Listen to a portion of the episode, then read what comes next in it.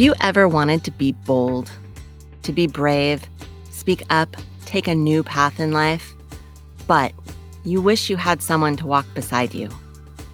This is A Voice of Her Own, a podcast about our journey to agency, authority, and action.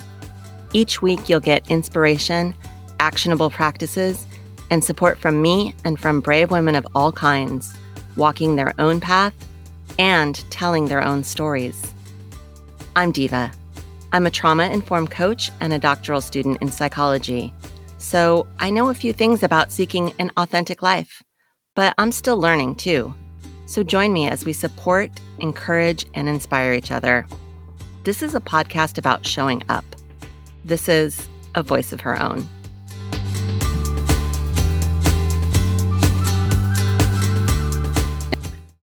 Well, hello, friends. Welcome to another episode of A Voice of Her Own. I'm your host, Deva Davisson. And this week, I want to talk about the year of saying no. So, that is my somewhat joking, but mostly not reference to 2023. I have been a grad student for three years now and I have taken on and taken on and taken on projects and classes and courses and things outside of grad school, in addition to having horses and pets and a relationship and friendships and responsibilities and all of the things that everyone, but I'm going to specifically talk about women, have on their plate but I have continued to take things on until it occurred to me sometime in the fall quarter of 2022 that this was insanity and it had to stop. So I decided that 2023 would be the year of saying no. Now, I'm a person who is a lifelong learner. I love to explore new ideas, new thoughts, new courses get me really excited. I'm I love new books. I love to, you know, check out new accounts on social media.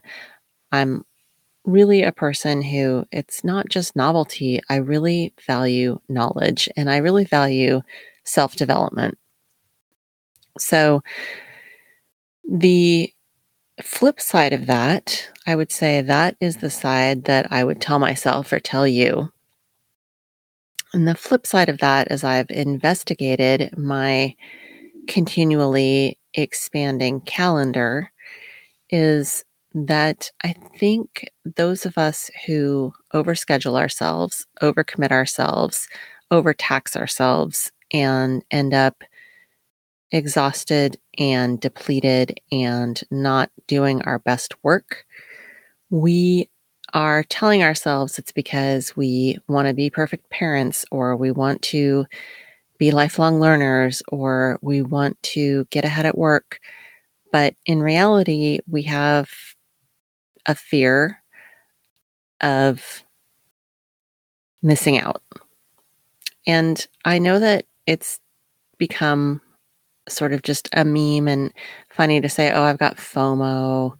Oh, she just has FOMO but a fear of missing out, a fear that if you don't pursue every possible opportunity and if you don't take every possible path that's offered to you, that you are not going to get what everyone else gets and you're going to be left behind.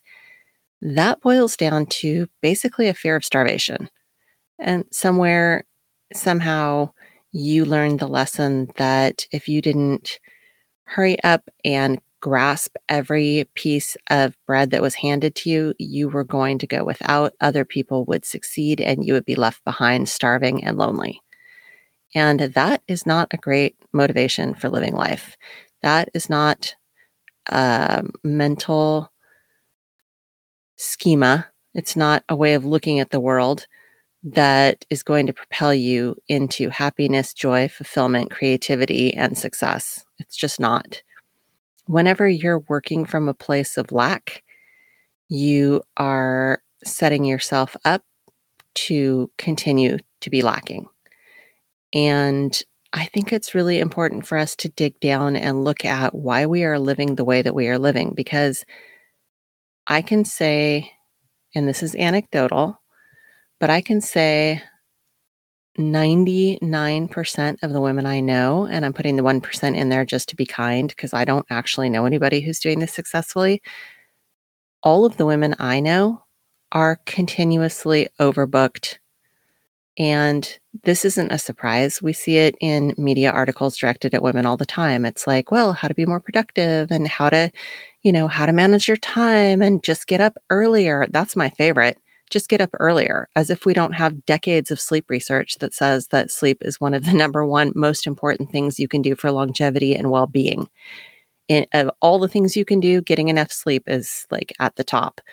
But instead, we look at articles that tell us how to pack more things in instead of how to get really quiet and listen for the spark of joy, to use Marie Kondo's term, that will tell us if something is worth our time.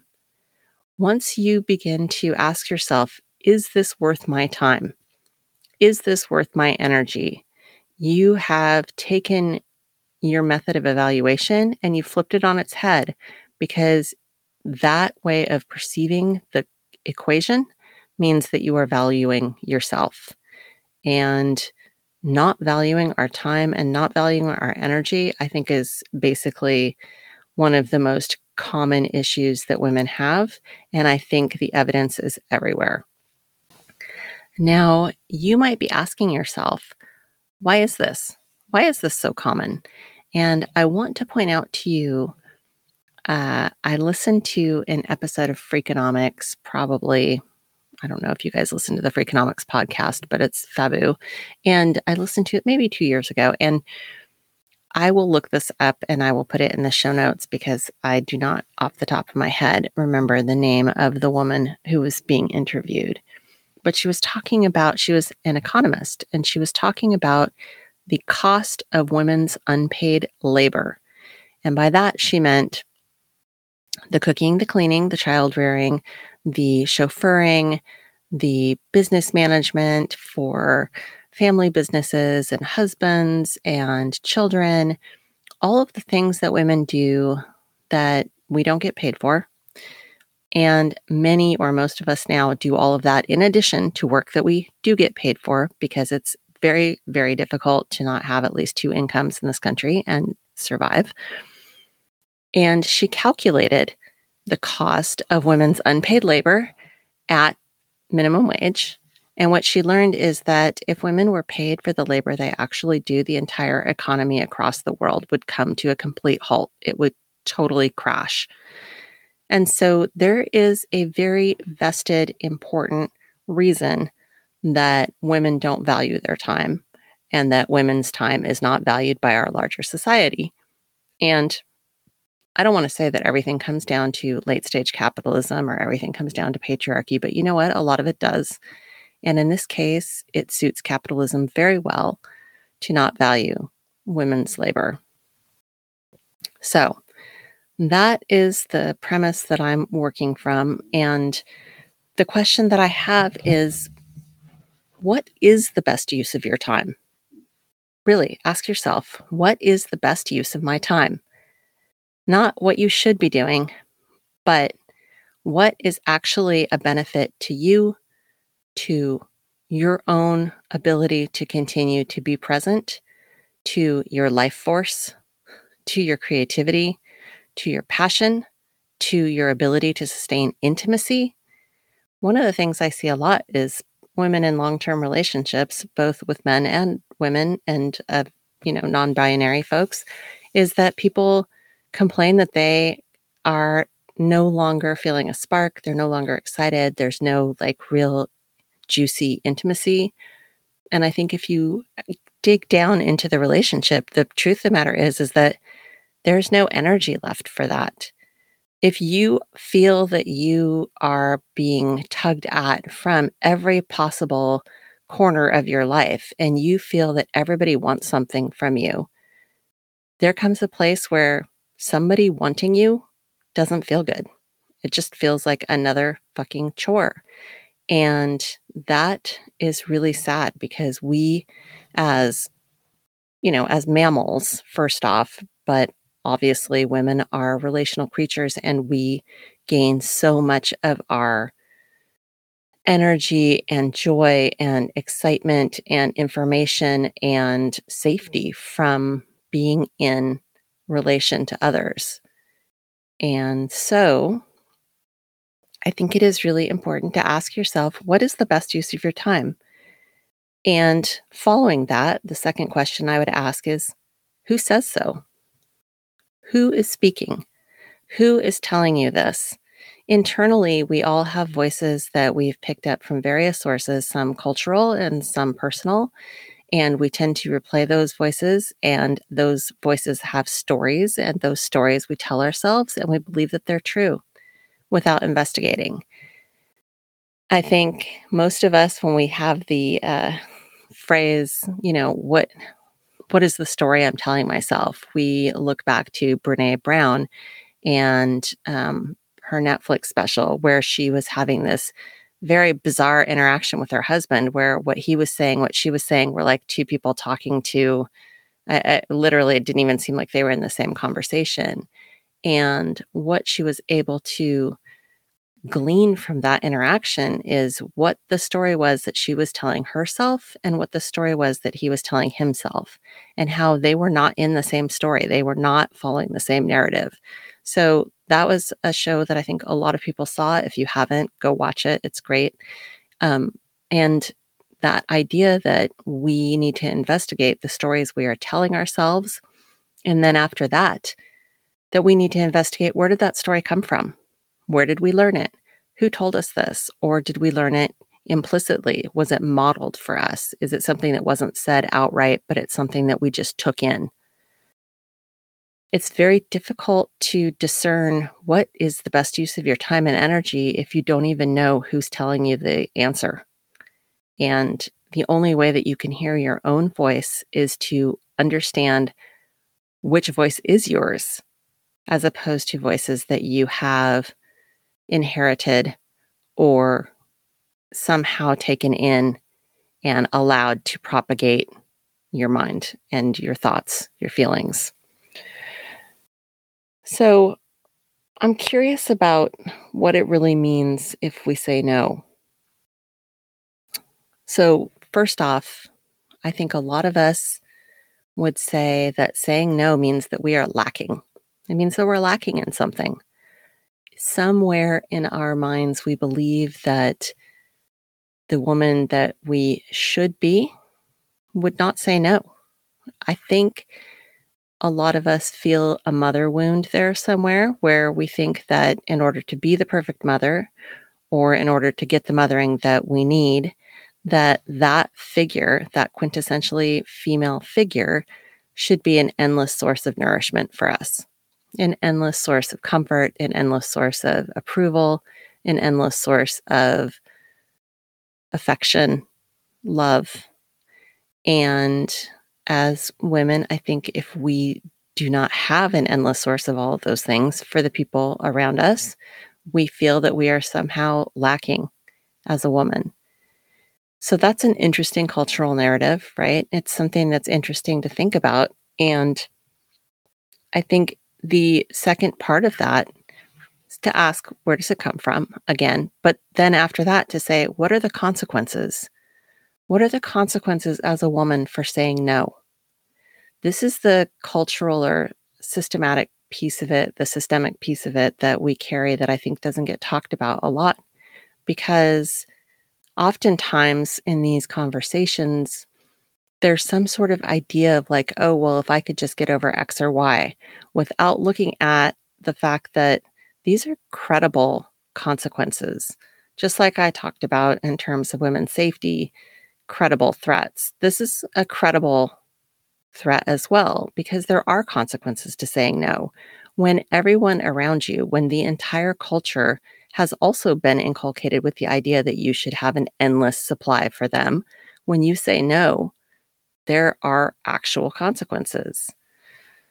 Saying no could mean that you're a bitch. It could mean that you're frigid. It could mean that you're going to get fired. It could mean that you are going to end up in some sort of altercation. It could mean that you're going to be looked at or ostracized as being a bad parent. One of the things that I think we are afraid of and have a right to be afraid of is the judgment of other women. So I recently looked at the uh, Medium blog of a woman who is a trauma coach, and she was quite amazing. And I was going to talk about her in The Witch Wound, but I ended up not having time. And she talked about the trinity of wounds. And so for her, that was the mother wound, the witch wound, and the sister wound, not necessarily in that order. And her name is Jade Eby. I don't know if she pronounces it that way because I've only seen it written. It's E B Y, and I'll link in the show notes. So she said that the sister wound is the wound where we no longer trust other women. And that women have historically looked to other women for their protection, for their sense of security, their sense of safety, and also for their knowledge, the knowledge that they have that is valuable, such as being a healer or being a priestess or being a mother or any of these things that women have historically been associated with.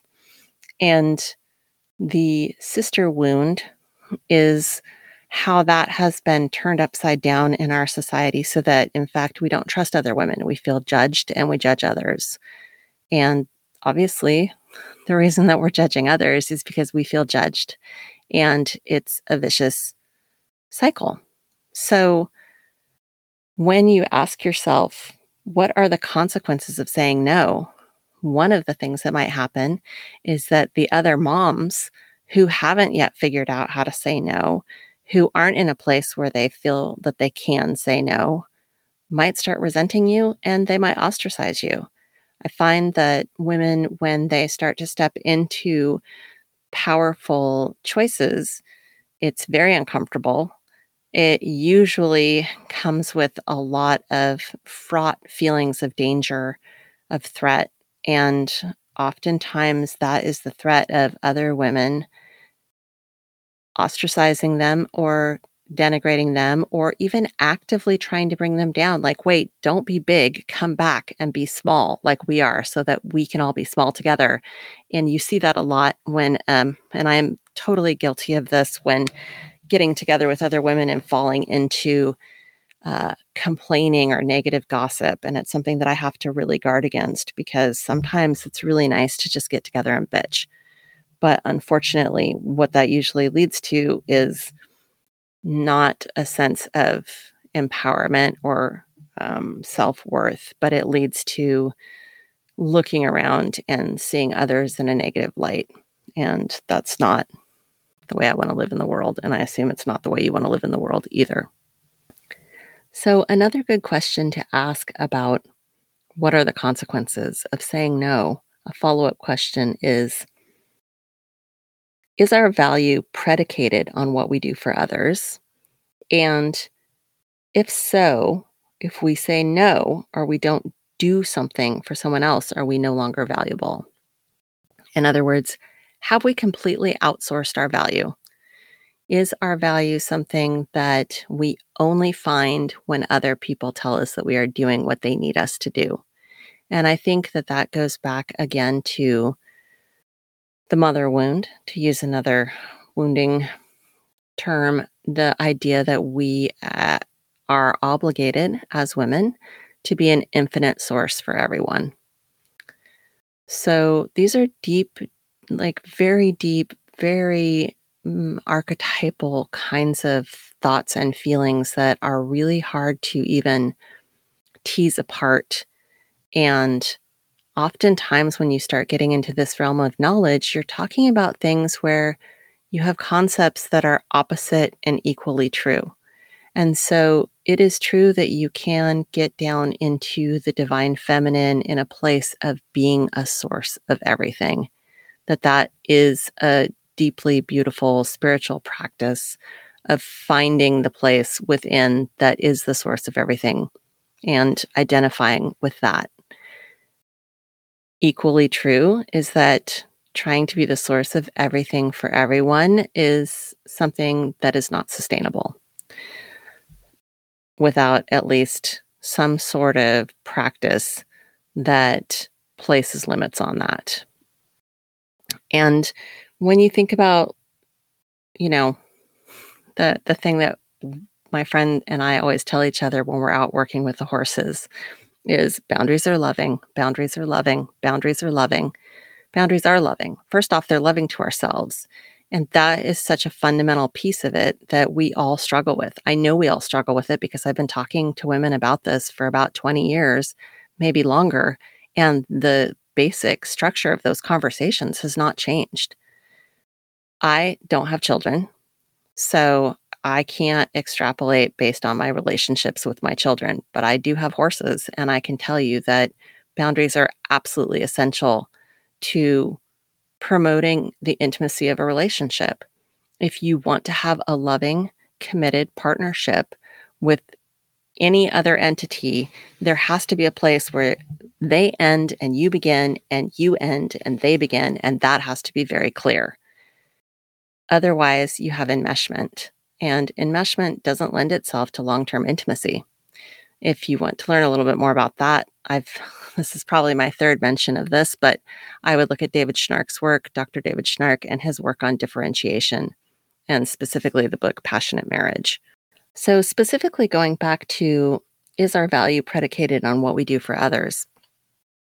I want to point out that this brings us once again back to oppressive systems and how we internalize them, because essentially that is the productivity as a moral virtue.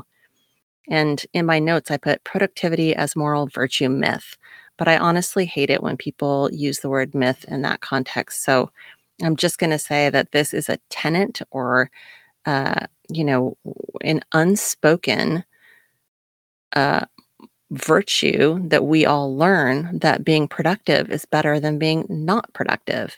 And again, who does that serve? Who's that for? What is that about? That I, I'm just here to tell you is part of our part it's part of our white supremacy culture values. It's part of our late stage capitalism values. It's part of the values that we have ascribed to since we have been under feudal systems. Uh, and, you know, we're here in the United States, and therefore we have these values that we've brought over from Europe and specifically Britain. And when you look at the systems that Britain participated in and spread all over the world and spread to us, and now we spread everywhere, these are oppressive systems. And they don't benefit us, that's certainly true. So when you start to recognize that this internal idea that you need to be productive, that your productivity is what matters, and that therefore you don't or shouldn't, you don't have the right to or should not say no, you're really subscribing to a system that not only does not benefit you, but is bad for everyone and very specifically is bad for our planet, which thus is bad for everyone. And so it's just sort of interesting to like recognize wait, where's my part in this? Can I change my part in this? Does it have a larger stage in which changing my own individual participation will make a difference to the larger picture of what's sustainable for everyone? Another value that goes along with the idea of productivity as a moral virtue is perfectionism. And perfectionism relates to the idea of uh, sin. So if you kind of dig into the ideas that we brought over again from Europe, we're really looking at the idea that if you're poor, if you are different, if you are differently abled, if you are basically anything other than a land owning white male, then you are probably a sinner. You're not God's chosen people because you know, God has shown that he favors the rich. And that I think is something that I had never really thought about until a few years ago.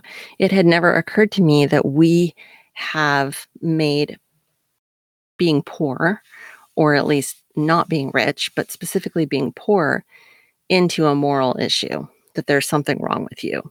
And so, kind of following up on that is the idea that, like, oh, okay, so if we don't want to be grouped with those people, then we have to try to be these other people. And because we're obviously not rich, white, male, we have to work harder. And we have to edit ourselves and we have to polish ourselves and we should get up earlier and we should go for a run and we should diet and we should whiten our teeth and we should color our hair. And we should do all of these things that we could possibly do to be better. And the idea of better isn't our idea, it's a cultural idea. And so I don't think there's anything wrong with wanting to be a better person. I think personal development is very important. That's what this entire podcast is about. And frankly, that's what coaching is about. And that's what I love. But I think we have to ask ourselves whose definition of better? And further, you have to ask yourself is the way that I have committed to getting better actually in support of who I want to be or become? Because the method matters. The way in which you do something changes the outcome of what you do. So, the way in which you decide to go about becoming better, quote unquote, or developing yourself has a profound effect on what the result is going to be. Because the longer that you subscribe to these beliefs that are not your own, the harder it is to ever arrive at any kind of feeling of worth and value. And it circles us back around without worth and value. How can you possibly know what the best use of your time actually is? And how can you know who's saying so?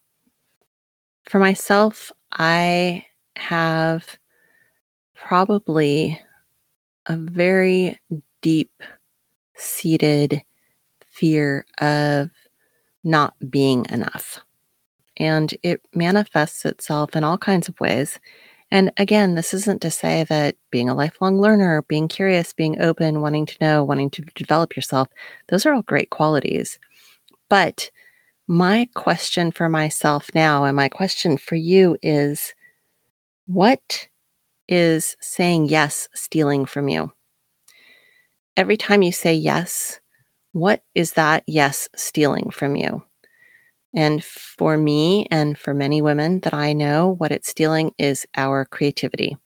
Creativity is not something that you can just produce. You can't just squeeze it out. You can't just put yourself in a position of more and more pressure and continue to create more and more beauty, meaning, value, and all of the things that we want to carry out into the world. That is not the way that creativity works. So, when we put ourselves in sort of a vice grip of pressure and expectations, trying to fulfill all these different needs for all of these different people, and often these are people that we love. So, we want to stay connected. We want them to be taken care of. We want them to value us. These are all completely reasonable expectations. But what that steals from us is our own connection to life force. That's what creativity is. Creativity is the life force wanting to be expressed. Sometimes creativity is carnal. That's how we get children. Sometimes creativity is elevated. That's how you get sculptures out of marble. You know, sometimes creativity is problem solving. Sometimes creativity is passionate community building where you, you know, really relate to other people. There's all kinds of ways that the life force can express itself through you.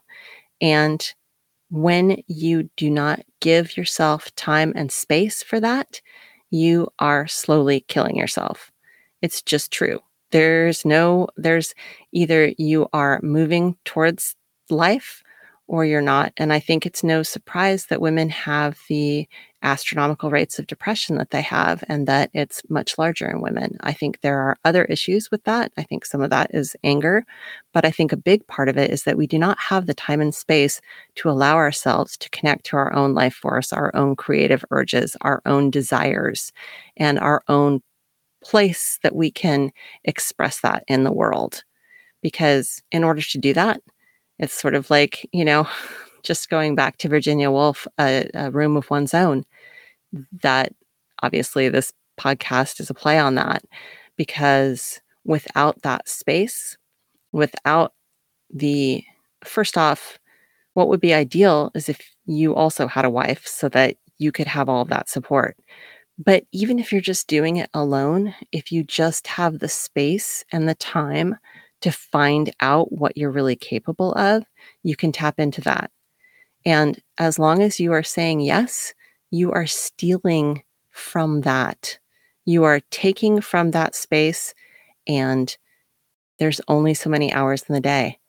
I recently said, I am not infinitely expandable, which was kind of shocking to me. Maybe like you, you know, maybe you can relate. I have often been like, well, I'll just, I'll just make it happen. I'll just figure it out. I'll just create more hours in the day and more space in my calendar. But what inevitably happens is that I'm fried. You know, I made a list of everything. I made a list of everything that I did in the last year. And I realized I left some things off. But when I looked at it, I thought, well, I mean, I'm sitting here asking myself, gosh, why am I fatigued? Why am I tired? And it's because I'm chasing after all of these projects and all of these, um, all of this, like, how many tabs do you have open on your laptop right now? How many, you know, how many email subscriptions do you have? How many things are you pursuing? And what is that all about? And, you know, I, I really had to sit down and realize that for me, part of it is aging. You know, have I done enough? Have I accomplished enough? Am I, and what am I measuring that with? I think these are all really important questions to ask. And I want to take a little break here because I've been talking for a while and just again come circle back to that first essential question, which is what is the best use of your time? Best use of my time is to get a little sip of tea. I'll be back in a few minutes. We're just going to have a little shout out and then we'll talk more.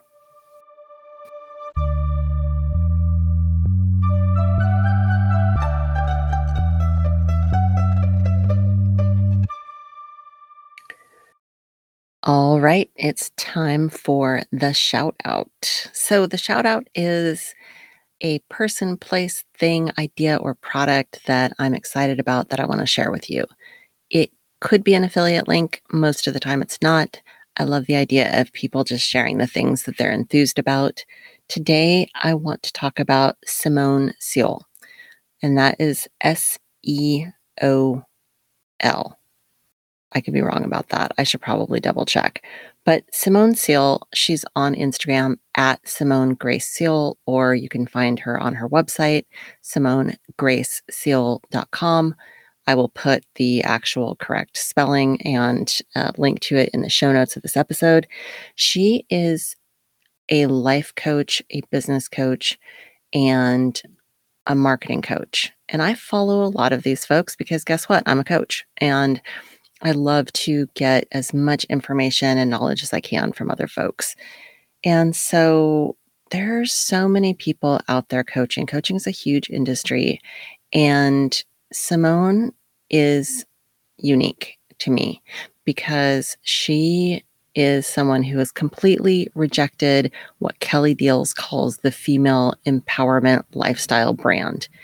And one of the things that I first read of Simone's is when she was talking about how the problem with coaching or the majority of coaching that you mm-hmm. see on Instagram and on social media and in advertising is that it's promoting a lifestyle. It's saying to you, oh, hey, if you just fix this, then you can have this fabulous life. Or you know, in a way, it's almost saying, like, you're fucked up and your life is fucked up. And if you just do what I tell you, then it'll be great. And you will also look like me, or you'll live in this place, or you'll be bright and shiny, you'll be productive. All of these things that we have sort of unconsciously been swallowing from advertising media for, you know, forever. And Simone said, I reject that. That is not the point of coaching. The point of coaching, the aim of coaching is for congruence.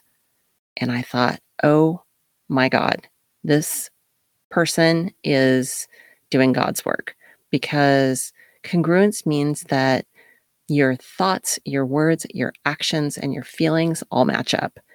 And to me, that is, in fact, the entire point of coaching. It's the entire point of all of the self work that we do, whether it's therapy, whether it's self development courses, whether it's coaching.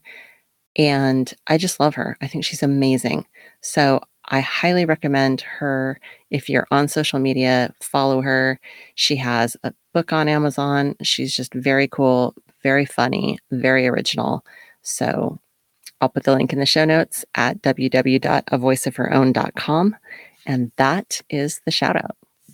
So, the next area that I investigate thinking about why saying yes can be stealing from ourselves and why saying no feels like such a counterintuitive thing to do is also the fear of disappointing other people. And sometimes it's easy to look at our fear of disappointing other people and say, oh, well, that's just codependent, or, you know, you're just needy. Um, but the truth is, we all need others we are all mammals. We are meant to co-regulate. Our our way of dealing with reality has been for all of the time that humans have evolved up until very recently been a community or at least an extended familial experience. And beyond that, it is fair to say, hey, I don't want to disappoint other people. I don't want to have my kid be bummed out that I didn't pick her up from school. I don't want my partner to think I don't care. I don't want, you know, everyone to have to eat pizza tonight instead of something healthy. All of those are super reasonable and very valid. I would also ask if you were to turn it around, what would it take for you to feel disappointed? Are there people in your life that are doing those things for you? Who is the person who's going to such an extreme to take care of you that if they miss making you dinner for one night, they are concerned that you would be disappointed in them? I think for most women, the answer is no one. Like, we're the ones doing it, it's not being done for us. So, another part of the equation is to ask where's your support? How do you feel comfortable asking for it? And how much of what you're doing is also, in a shadow sense, just being extremely controlling of what it is that you're trying to hold or hold on to or grasp. And by that, I mean, sometimes we don't say no because we're afraid if we let somebody else do it, they're going to fuck it up. I mean, I I personally every single time my partner puts dishes in the dishwasher, I wait until he's out of the room and then I rearrange the dishwasher. This is not something he doesn't know. Like this isn't shocking. Um, and it's very annoying to him and the way he puts dishes in the dishwasher is very annoying to me. So, you know, we're kind of, we have a mutual agreement of annoyance about the whole thing. But many of us have learned that we are the only ones who can do things right. We are the only ones who can properly put our kids to bed. We're the only ones who can properly make their lunches. We are the only ones who can actually organize the meeting on Monday. We're the only ones who can actually be responsible for making sure that the dog goes into the vet for their, you know, yearly checkup and so on and so forth. And that I think is on us. That's on us. It's something that you really have to look at and ask yourself again by being in control and by being the one that everyone relies on, which is a form of control all you're doing is trying to ensure that everyone needs you so much that they'll never let you go, that they'll never walk away, that they'll never leave you. And so it's just another form of a fear of starvation. And I don't want to live my life basing my activities and my choices on a fear of starvation. That's not the place that I think would be the most benefit to myself, to my clients, to the world. And I would ask the same thing to you. So, just some thoughts. Um, sometimes I get a little impassioned about this stuff. It's something that I really try to unpack, and I'm still very much a student in this journey because so much of what I do has many causes. When I go to cook for my partner, it has all these layers of meaning. The first layer is I love you and I want to nurture you and I want to show my love for you. Another layer is I'm a better cook than you and I want to eat something that tastes good. Another layer is I believe that the quality of food matters and it matters to the earth. Another part of it is I don't trust you to do the same thing for me. And another layer of it is if I don't do this, are you going to find someone else who will? All of those things go into something as simple as deciding what we're going to eat for dinner. So, you know, that's just a small example of what happens when we look at can we say no? When can we say no? Should we say no? What will happen if we say no? And it all comes back around to how it is that we decide we want to move in the world. And I'm going to tell you, in order to make it different, you're going to have to tolerate some discomfort. And there are going to be people in your life who are going to say, change back, change back, change back. We don't like this version. And you know what? They'll get over it. They'll get over it because you will dig in to your own sense of self. And the more you do that, and the more you find that connection to whatever it is that springs your life force, your creativity, your purpose, the more that you will be able to discern whether or not those people need to stick around or not, and how you're going to negotiate those things. And that is going to be uncomfortable for a while, and that is okay. I think that men are much better than we are at tolerating discomfort, tolerating discomfort within relationships, and not feeling like they have to run around and soothe everybody and make sure that everybody's okay. You can't possibly make sure that everybody's okay. Most women don't even know how to make sure that they are okay. So take a pause, understand that some people aren't going to like it. You're probably going to feel weird about it. It's going to take some practice, and that is okay. The truth is is that your time and your energy has value and worth, and it's up to you to determine it.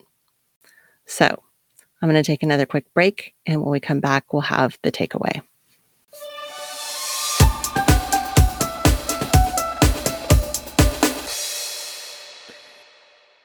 So now it's time for the takeaway. The takeaway is an actionable practice that you can take out in the world as you journey forward. It's something that could be, should be, hopefully will be of use to you. It's a practice. It's not something that, you know, maybe you're going to master right away, but possibly you could. It could be something that will really even today you could start and you'll see results from it, something that can help you on your journey. And today's takeaway is coming up. Okay. The takeaway this week is how to prune your calendar. And I am not going to tell you that you should get up earlier or that you should fit more things in or that you should be more productive or that you should be more efficient. I'm not going to tell you that you need to schedule you time because I schedule things in my calendar all the time that are for the benefit of some greater purpose and you know real life happens and I rarely follow them. I don't think that most of us I mean, I could be wrong. If I'm wrong, I hope that somebody will email me or slide into my DMs uh, on Insta and and tell me. But I think that most of us, when we schedule something that says me time or bath time or whatever, like we don't do that. I think that's bullshit. I at least I don't know anybody who does, and I certainly don't. So again, if you do, I'm I have all the admiration in the world. Tell me that you do. Let me know. Tell me your secrets. So that's not what I mean by pruning your calendar. I am a little inspired by, although I could never in my life live like Marie Kondo, I do love the idea of getting your compass to measure what sparks joy. And I do not have my sock drawer according to what sparks joy for me, although I have a lot of joyful socks.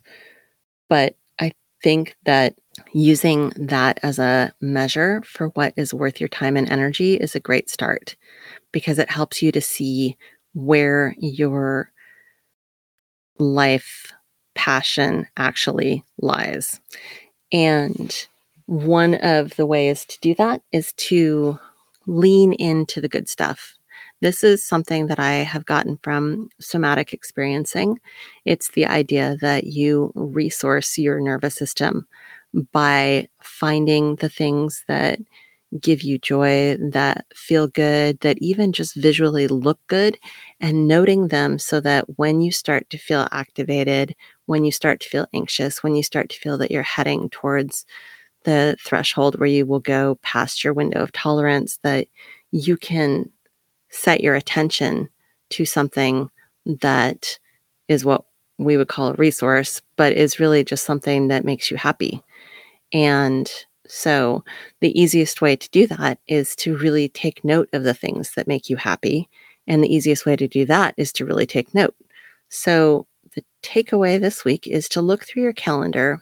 And I want you to look back over the last six months.